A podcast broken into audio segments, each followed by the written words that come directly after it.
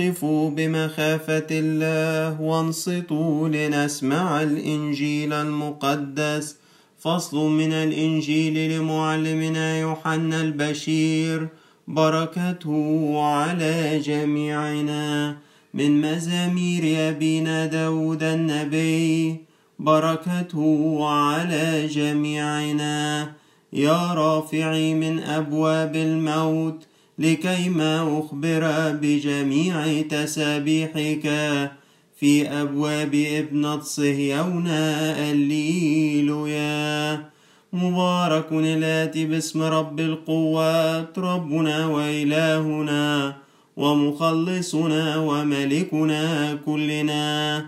يسوع المسيح ابن الله الحي. له المجد الدائم إلى الأبد.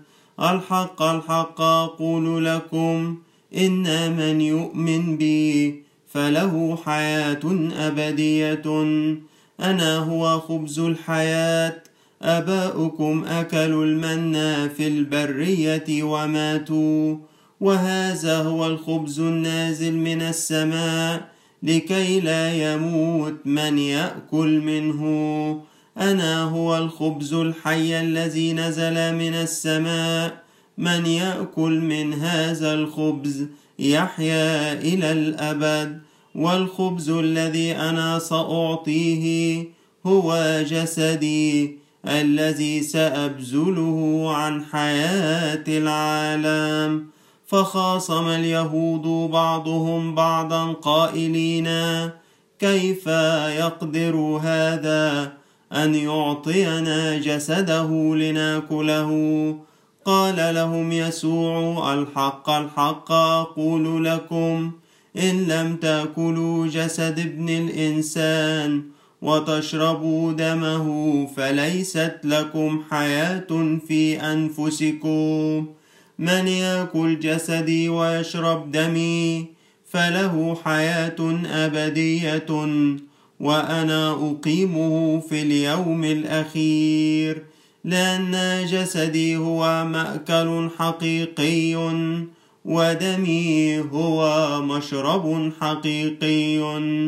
من يأكل جسدي ويشرب دمي يثبت فيا وأنا أيضا أثبت فيه.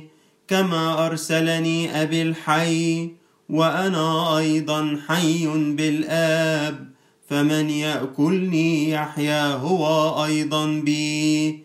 هذا هو الخبز الذي نزل من السماء ليس كما أكل آباؤكم المنى وماتوا. من يأكل هذا الخبز يحيا إلى الأبد؟ قال هذا وهو يعلم في مجمعهم في كفر نحوم. فكثيرون من تلاميذه لما سمعوا قالوا هذا الكلام صعب فمن يطيق أن يسمعه فعلم يسوع في نفسه أن تلاميذه يتذمرون من أجل هذا. فقال لهم أهذا هو الذي يعثركم؟ فكيف إذا رأيتم ابن الإنسان صاعدا إلى حيث كان أولا؟ الروح هو الذي يحيي وأما الجسد فلا يفيد شيئا. والكلام الذي قلته أنا لكم هو روح وحياة لكن قوما منكم لا يؤمنون. لأن يسوع كان عارفا منذ البدء من هم الذي لا يؤمنون ومن هو المزمع أن يسلمه.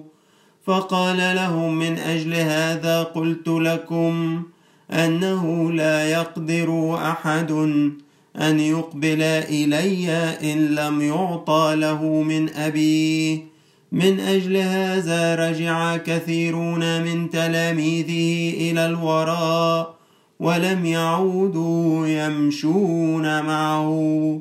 فقال يسوع للاثنى عشر أتريدون أنتم أيضا أن تمضوا؟ أجابه سمعان بطرس يا رب إلى من نذهب؟ فإن كلام الحياة الأبدية عندك ونحن قد علمنا وآمنا أنك أنت هو المسيح ابن الله الحي. أجاب يسوع وقال أليس أنا اخترتكم أيها الاثني عشر؟ وواحد منكم هو إبليس. وكان يقول عن يهوذا سمعان الإسخريوطي لأنه كان مهتما بأن يسلمه وهو واحد من الاثني عشر. آه آه.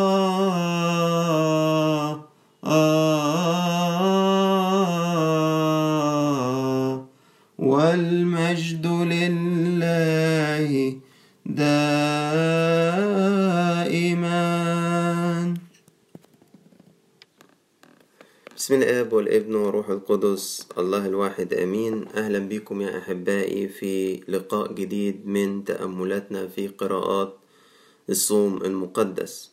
واليوم هو يوم الخميس من الأسبوع السادس من الصوم المقدس وبفكركم أنه هذا الأسبوع يتحدث عن المعمودية لأنه في تاج الأسبوع في يوم الأحد القادم الأحد السادس هتصلي الكنيسة إنجيل أحد المولود أعمى. الشخص اللي مضى واغتسل في مياه بركة سلوام اللي الآباء رأوا فيها رمز لمياه المعمودية وأتى واغتسل فأتى بصيرا إشارة إلى الاستنارة التي يحصل عليها المعمدون. لذلك قراءات هذا الأسبوع ترتبط من قريب أو بعيد بسر المعمودية سواء كان التوبة اللازمة للمعمودية زي ما كان الإيمان في الأسبوع الماضي فكما أن الإيمان شرط أساسي للمعمودية كذلك التوبة أيضا وكذلك الاعتراف سواء الاعتراف بخطايانا كجزء من التوبة أو الاعتراف بالله الآب والابن والروح القدس أي اعتراف الإيمان. كذلك أيضا الدينونة التي تقوم بها المعمودية على إبليس ورؤساء هذا الدهر وكل أعمال الإبليس الشريرة.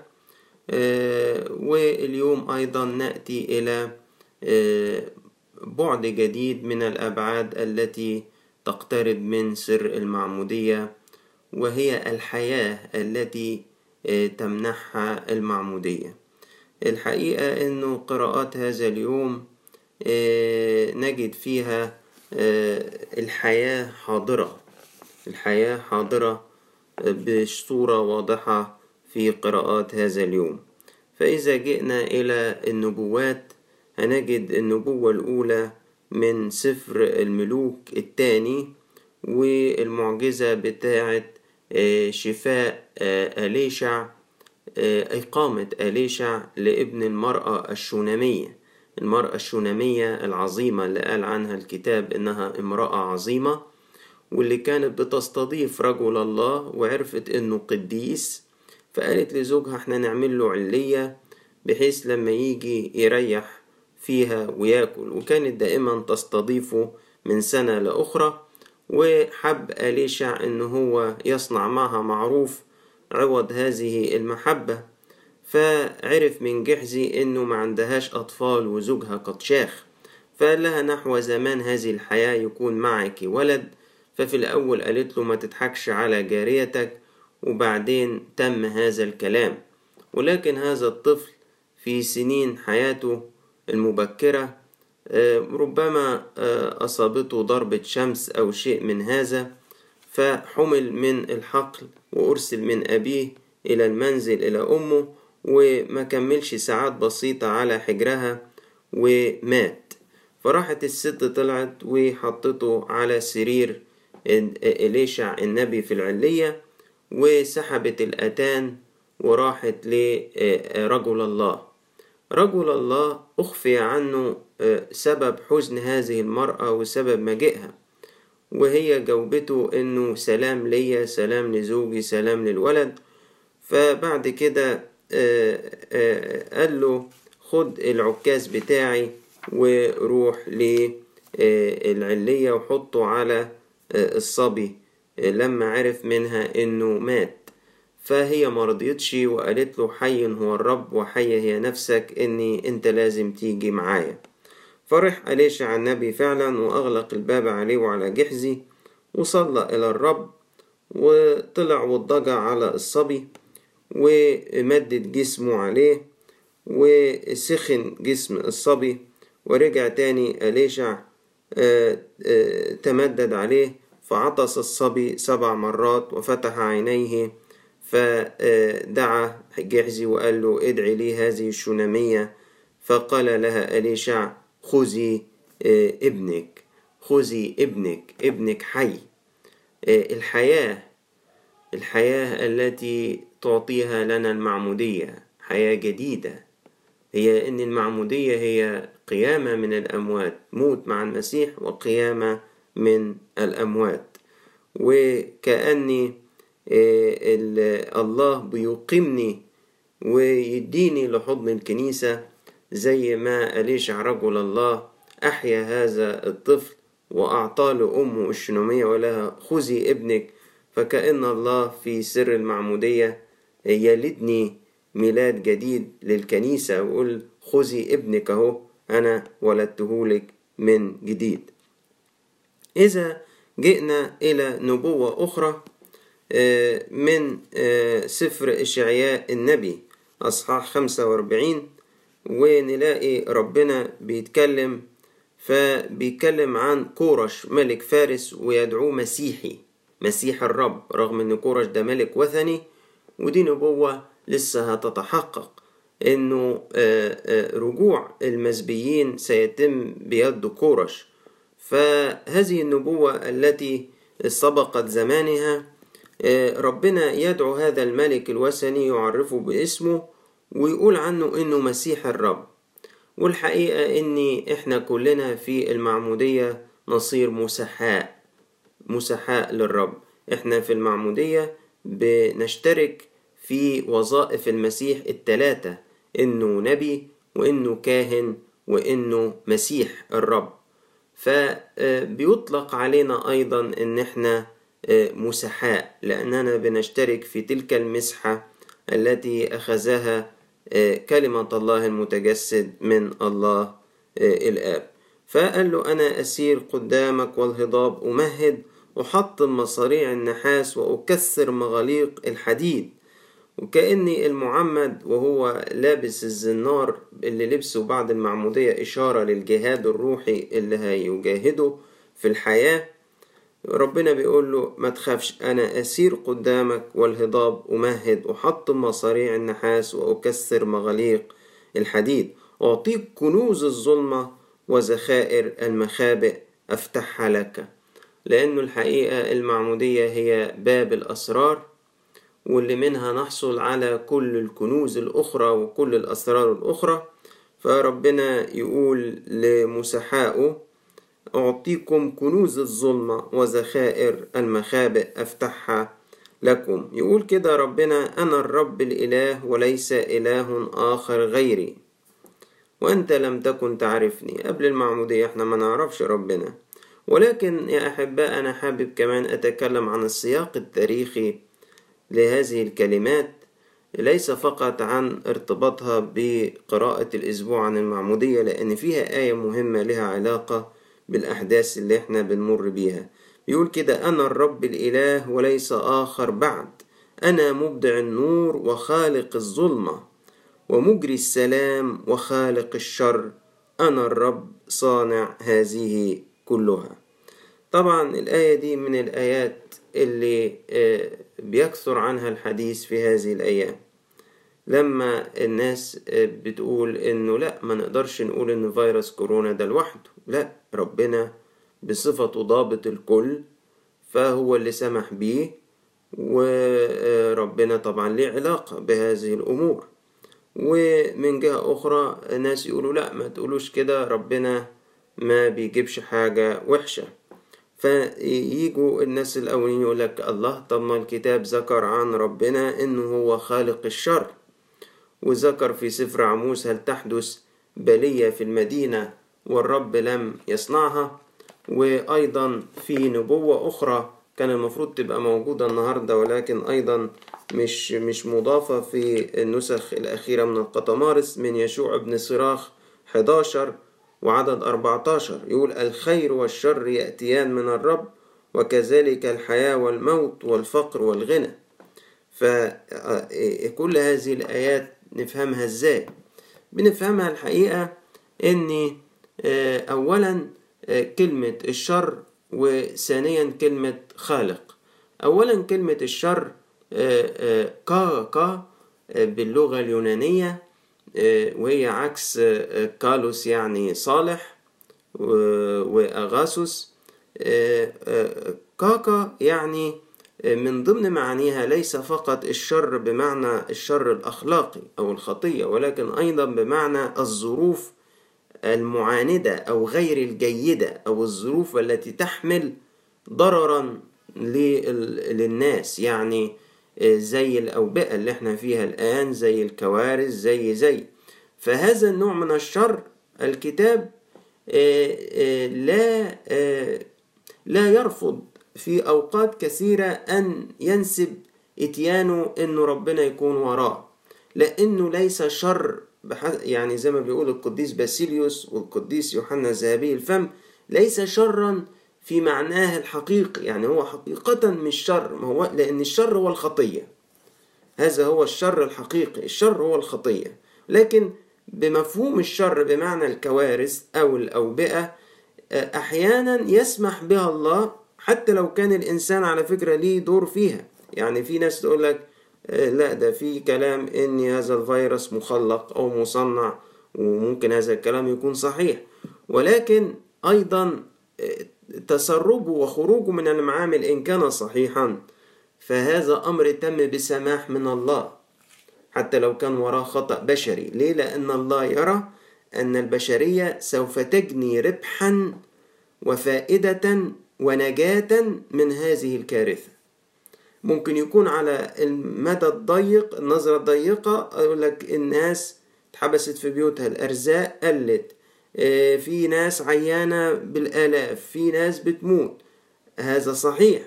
ولكن الأسباب التي دعت ربنا أنه يسمح بهذه الأمور هي أكبر من هذا بكثير. فكل يوم ملايين الملايين بتموت روحيا وأخلاقيا في الخطية والشر. كل يوم في أيضا آلاف بيموتوا بسبب الخطية وبسبب الحروب اللي كانت موجودة. واللي هدأت بسبب انشغال العالم بهذا الوباء. ما كان كل يوم في ألاف بتموت في الحروب كل يوم في لاجئين كل يوم في شرور فظيعة بتحدث في العالم. كل هذه الأمور تم إبطائها وكبح جمعها بسماح الله بهذه الأمور. إذا في ناس كتير بتوصلها رسائل من السماء. في هذه الظروف في ناس كتير بتغير طريقها وترجع إلى الله. ومعظمنا شاف البوست بتاع الأطباء الملحدين اللي في إيطاليا. إزاي تغيروا أمام أب كاهن حمل مريضا إلى المستشفى وظل بإنجيله يكرز ويقرأ الإنجيل لكل المرضى إلى أن سلم روحه بيدي الرب ويقولوا الأطباء أن هم رجعوا إلى ربنا من هذا اليوم ويريدون أن يعيشوا حياتهم مثل هذا الأب الكاهن. إذا الشر في لغة الكتاب المقدس لا يعني دائما الخطية ولكن أحيانا يحمي يحمل معنى ما هو شر بلغة الناس. يعني إحنا اعتدنا نقول عليها شرور لأنها مضرة ولكنها في جوارها يمكن أن تحمل فائدة كثيرة جدا للبشرية. أما كلمة خالق فهي أيضا كلمة لها في اللغة اليونانية أكثر من معنى. هي جاءت في اللغة اليونانية اكتيزون. اكتيزون تعني يخلق شيء ولكن تعني آخر transforming. Transforming يعني تحويل changing للأمر تغييره. وهذا المعنى استخدمه القديس باسيليوس الكبير في شرح هذه الآية وقال إنه الله قادر أن يحول هذا الشر إلى خير. وبيقول إنه مش دايما لما بتيجي كلمة كتيزون أو خالق بتعني إنه هو بيصنع الشيء من لا شيء يعني الله عمل شرور من لا شيء. لا زي مثلا ويخلق الاثنين في جسده إنسانا واحدا؟ يعني هم أصلا كانوا اتنين موجودين من الأول وهو خلاهم بالصليب إنسان واحد وإلى غيره من الآيات زي الخليقة الجديدة. ما هو صنع مننا خليقة جديدة. فالله على هذا النسق من الشر اللي موجود ومن هذه الظروف المعاكسة renew transform change لهذه الأمور يغيرها يحولها إلى خير الإنسان. وإذا ربنا إدانا عمر نستطيع في الأيام القادمة إن إحنا نتكلم عن هذا الموضوع كله في بعض الحلقات. علاقة الله بفيروس كورونا أو بالأوبئة. والكوارث الطبيعية إن شاء الرب وعشنا. نعود إلى موضوعنا يا إلى موضوعنا يا أحباء لنكمل قراءتنا اليومية ونتوقف عند سفر الأمثال لسليمان الحكيم والنبوة الثالثة. وبتتحدث عن وليمة الحكمة اللي رأت فيها الكنيسة وأباء الكنيسة أنها رمز للإفخارستية فقال إن الحكمة بنت بيتها وثبتت أعمدتها السبعة وذبحت ذبائحها ومزجت خمرها ورتبت مائدتها. وأرسلت جواريها تنادي بصوت عظيم على الأسوار قائلة من كان فيكم جاهلا فليأتي إلي والناقص العلم. هلما كلوا من خبزي واشربوا من الخمر التي مزجتها لكم. اتركوا الجهالات عنكم فتحيوا. اطلبوا الحكمة فتطول أيامكم. أقيموا فهمكم في المعرفة. يا سلام على هذه المائدة. إنها بتفكرني الحقيقة بعشاء عرس ابن الملك في إنجيل متى 22 من 1 ل 14 وفي العشاء العظيم في لوقا 14 15 ل 24 إزاي إنه السيد أو الملك بيصنع عشاء وبيرسل المدعو الخدام بتوعه للمدعوين وبعدين بيعتذروا وبعدين بيبعت لآخرين بقى في الأزقة وفي الشوارع اللي مكني عنهم هنا بالجهال. إحنا اللي أتت إلينا الدعوة في آخر الدهور. إحنا اللي كنا بلا إله وبلا رجاء في العالم. إحنا الضعفاء والمصدرة وغير الموجود. إحنا اللي كنا في الشوارع والحواري والأزقة. فأتت إلينا هذه الدعوة من السيد أتت إلينا من حكمة الله. وزي ما الحكمة أرسلت جواريها الملك والسيد بيرسل عبيده في إنجيل متى وإنجيل لوقا. وهناك في مائدة وهنا في مائدة والمائدة هنا خبز وخمر إشارة لمائدة العهد الجديد لما بنتناول جسد المسيح ودمه تحت أعراض الخبز والخمر. إذا جئنا إلى قراءات القداس بنجد حض للمعمدين. حض زي تحريض أو يعني أنا بحمسك إنك تمشي في سكة معينة. حض للمعمدين كيف يسلكوا. فبيقول لهم القديس بولس في رسالته الأولى فأطلب أطلب أول كل شيء أن تقام طلبات وصلوات وابتهالات وتشكرات من أجل جميع الناس. لأجل الملوك والعظماء لكي نقضي حياة هادئة في كل تقوى وعفاف. حسن ومقبول لدى الله مخلصنا الذي يريد أن جميع الناس يخلصون وإلى معرفة الحق يقبلون. ما ننساش نحط آيات الكتاب كلها جنب بعض. إيه غرضك يا رب في أي ضيقة تسمح بها الله يريد أن جميع الناس يخلصون وإلى معرفة الحق يقبلون. آه ويقول كده آه أريد أن الرجال يصلوا في كل مكان رافعين أيادي طاهرة. الرجال مطالبين بأيادي طاهرة بغير غضب ولا جدال. والنساء مطالبين أن يزين ذواتهن بلباس الحشمة. مع كل مع الورع والتعقل لا بضفائر أو ذهب أو لآلئ أو ملابس كثيرة الثمن وننتهز الفرصة دي ونذكر أنفسنا كرجال وسيدات. لما الله يتحنن علينا ويسمح لينا مرة أخرى ويفتح لنا أبواب الكنيسة أن يكون الرجال بأيادي طاهرة. يعني إيد طاهرة يعني ما تمتدش للشر ما تمتدش للمواقع الدنسة. ما تخشش الكنيسة تسرق ما تخشش الكنيسة آه تلمس لمسة غير طاهرة غير مقدسة. والنساء لما ربنا يأذن ويفتح لنا باب الكنيسة ناخد بالنا إن بيت الله ندخله بملابس وقورة. ملابس وقورة تناسب المثول أمام محضر الله سواء كان قداس سواء كان إكليل سواء كان اجتماع. إلى آخر هذه الأمور.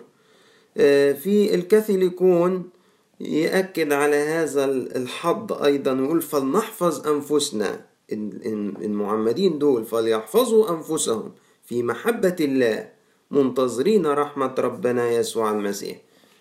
يعني أنا اللي خرجت من جرن المعمودية والله سلمني للكنيسة لها خذي أدي ابنك أهو حي. الكنيسة تقول لي يا ابني احفظ نفسك في محبة الله وخليك دايما منتظر رحمة ربنا يسوع المسيح للحياة الأبدية. طب والآخرين؟ الآخرين نحبهم. والآخرين لما يكونوا في خطر لازم ننبههم.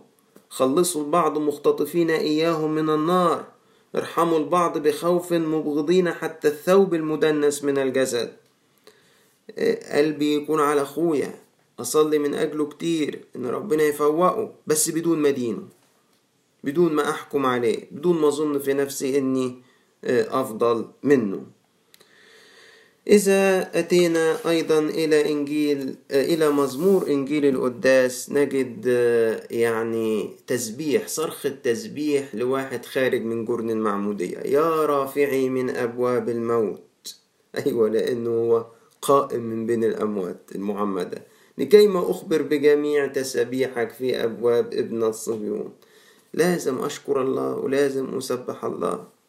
وهكذا أيضا لما أقوم قيامة التوبة اللي هي معمودية ثانية أقول يا رافعي من أبواب الموت لكيما أخبر بجميع تسبيحك أما إنجيل القداس يا أحبائي فقرأت بألم لأنه يتحدث عن ما نحن محرومين منه في هذه الأيام ألا وهو سر الإفخارستية.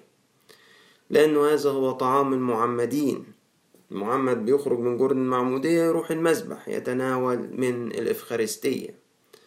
فقد إيه صعب؟ كان عليا قراءة إنجيل اليوم.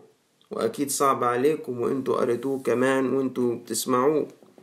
لأن المسيح يتحدث يا أحبائي عن طعام الذين ولدوا ميلادا ثانيا. المعمدين طعامهم أن يأكلوا المسيح. يأكلوا جسده ويشربوا دمه. فتصير لهم حياة أبدية. والرب يقيمهم في اليوم الأخير لأن طعامه هو مشرب حق. طعامه هو مأكل حق ودمه هو مشرب حق. يعني أيام صعبة جدا هذه التي تمضي علينا بدون إفخارستية. ربنا يسامحنا ويغفر لينا ويدينا نتغير. أهم حاجة يدينا نتغير دي. عشان لما أبواب الكنيسة تتفتح تاني ما نسلكش تاني بسلوكيات الماضي.